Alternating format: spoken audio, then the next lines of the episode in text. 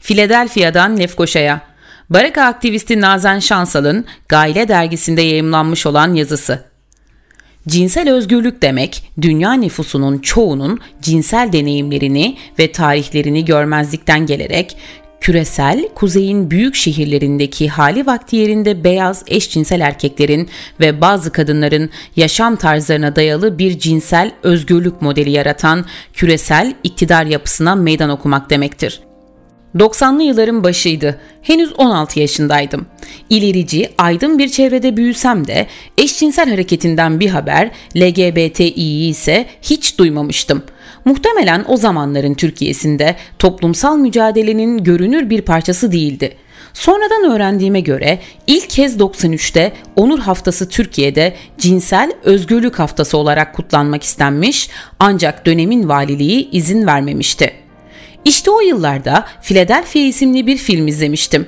Çiçeği burnunda bir hukuk öğrencisi olarak ilk nazarda dikkatime mazhar olan büyük bir hukuk şirketinde çalışırken işten atılan bir avukatın adalet arayışıydı. Ancak bu sıradan bir işten çıkarılma olayı olmadığı gibi ölümcül bir hastalığın sınırladığı ömür ile yarışan gerilimli bir mahkeme süreci söz konusuydu. Çünkü işten atılan kişi Tom Hanks'in canlandırdığı Andrew Beckett AIDS hastası bir eşcinseldi. Tabii ki homofobik patron gerekçe olarak başka bahaneler uydurmuştu. O zamana kadar LGBTİ bireylerin uğradığı ayrımcılık üzerine pek de kafa yormamış biri olarak ufuk açıcı bir film olmuştu benim için.'' Eşcinsellerin yaşamımızın büyük bir çoğunluğunu kaplayan iş hayatı dahil toplumsal alanların tümünde var olabilmek için kimliklerini gizlemek zorunda kalmasının insanı hiçleştirici boyutu heteroseksüel bir bireyin cinselliği değil, karakteri veya sosyal özellikleri ön plandayken eşcinsel bir kişinin öncelikle cinselliğinin konu olmasının nedenleri üzerine düşündürmüştü. Homofobik olduğu için önce davayı almak istemeyen siyah avukat John Miller'ın film boyunca yaşadığı olumlu değişim süreci ırksal, cinsel veya sınıfsal bir baskı yaşayan kişilerin LGBTİ haklarını daha kolay içselleştirip savunabileceğini gösteriyordu. Philadelphia'daki Andrew Beckett insan haklarına saygılı bir mahkemede kendisi de siyah olduğundan empati ile müvekkilini savunan bir avukatla başarılı bir hukuk mücadelesi sürdürecek kadar şanslıydı. Zaten kelime anlamı kardeşini sevenlerin yurdu anlamına gelen Philadelphia, siyahların sivil haklarını en erken kazandığı, eşcinsellerin diğer birçok şehre göre daha özgür olduğu bir eyalet. Peki ya yıllar önce değil bugün, okyanus ötesindeki değil Akdeniz'in ortasındaki LGBTİ bireyler çalışma yaşamında ne kadar kendileri gibi var olabiliyorlar? Zaten işsizliğin yoğun olduğu, özel sektörde güvencesiz bir şekilde patronunun iki dudağının arasında çalışıldığı, devletin alay edercesine belirlediği asgari ücretle değil sosyal kültürel aktivitelere katılmak, ay sonunun zar zor getirildiği bu aday arasında da eşcinseller var. Onları ne kadar görüyor, hayatlarını kazanmak için bir işte çalışmak zorunda olduklarını ne kadar düşünüyor, cinsel yaşamlarını değil toplumsal ve sınıfsal özelliklerini ne kadar dikkate alıyoruz?'' Ne iyi ki son yıllarda 1 Mayıs meydanlarında LGBTİ ve queer hareketinin emek mücadelesiyle kesişimine tanık oluyor. Bu cinsiyetçi, homofobik ve emek düşmanı sistemin ortak hasmımız olduğunu haykırıyoruz. Çünkü biliyoruz ki tek amacı karını maksimize etmek olan sistem üretimin devam etmesi için şart olan emeğin yeniden üretim sürecini kutsal aile içinde bedavaya getirmek istiyor.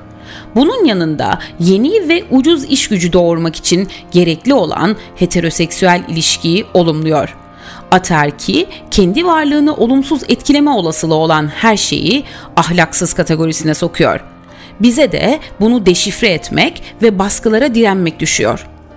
Ancak bu yarımadada verdiğimiz mücadele yeterli mi? Etkili mi? Herkes Philadelphia'daki gibi hak arama imkanlarına sahip olmayacağına göre LGBTİ emekçilerin işe alınmasında ayrımcılığa uğraması, işten atılması veya iş yerinde tacize maruz kalması gibi durumlarda tek çaremiz emek alanındaki örgütlülüğümüzdür. Dolayısıyla sendikasız çalıştırılmanın yasaklanması, LGBTİ kişilerin de destek olması, sahip çıkması gereken bir taleptir.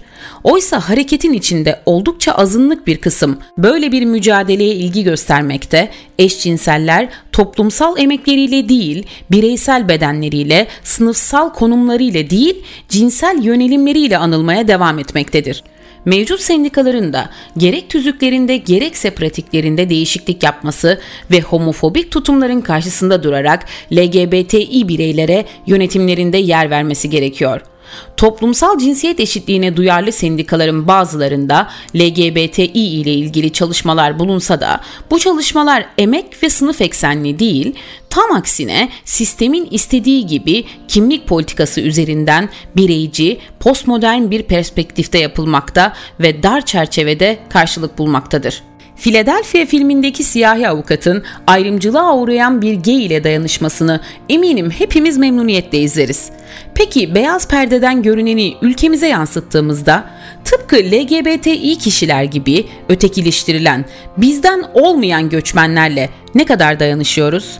Eşcinsellerin gettolara kapatılmasına haklı olarak hayır diyoruz da etnik kökeni, kültürel davranış kalıpları bizden farklı olanı yanı başımızda istiyor muyuz? Tek tipleşmeye itiraz edip kendimize özgü yaşam biçimimiz ve giyim tarzımızda özgür olmak istiyoruz. Peki bu özgürlük anlayışımız çağdaş olmayan kıyafetleri giyip alışkın olmadığımız şekilde yaşayanlar için de geçerli mi? Kadın cinayeti, çocuk istismarı gibi toplumda infial yaratan suçlarda fail bizdense yüksek perdeden ses etmeyip göçmense ver yansın mı ediyoruz? Azınlık haklarından dem vurmakta üstümüze yokken LGBTİ eylemlerini içimizdeki çoğunluğunun eğlence anlayışına göre kutlayıp farklı kültür ve yaş gruplarını görmezden mi geliyoruz? Okyanus ötesinden bakınca siyahlarla eşcinsellerin dayanışması hoş görünüyor da merceği yakına çekince lüzumsuz mu görünüyor? Ülkemizin koşullarını, kim olduğumuzu, nereden gelip nereye varmaya çalıştığımızı düşünmeden ithal mücadele biçimlerinin kiçleşmiş bir taklidiyle mi yetineceğiz?'' Bu aşk adasını kardeşini sevenlerin yurduna dönüştürmek için, herkese eşitlik ve özgürlük için çuvaldızı bu homofobik sisteme, iğneyi ise kendimize batırarak daha yapacak çok işimiz var. Cinsiyeti, cinsel yönelimi, cinsel kimliği fark etmeksizin hepimizi yemeye çalışan bu Garagonculos karşısında ancak tüm renklerimizle, örgütlü mücadelemizle kendimiz olarak var olabiliriz.''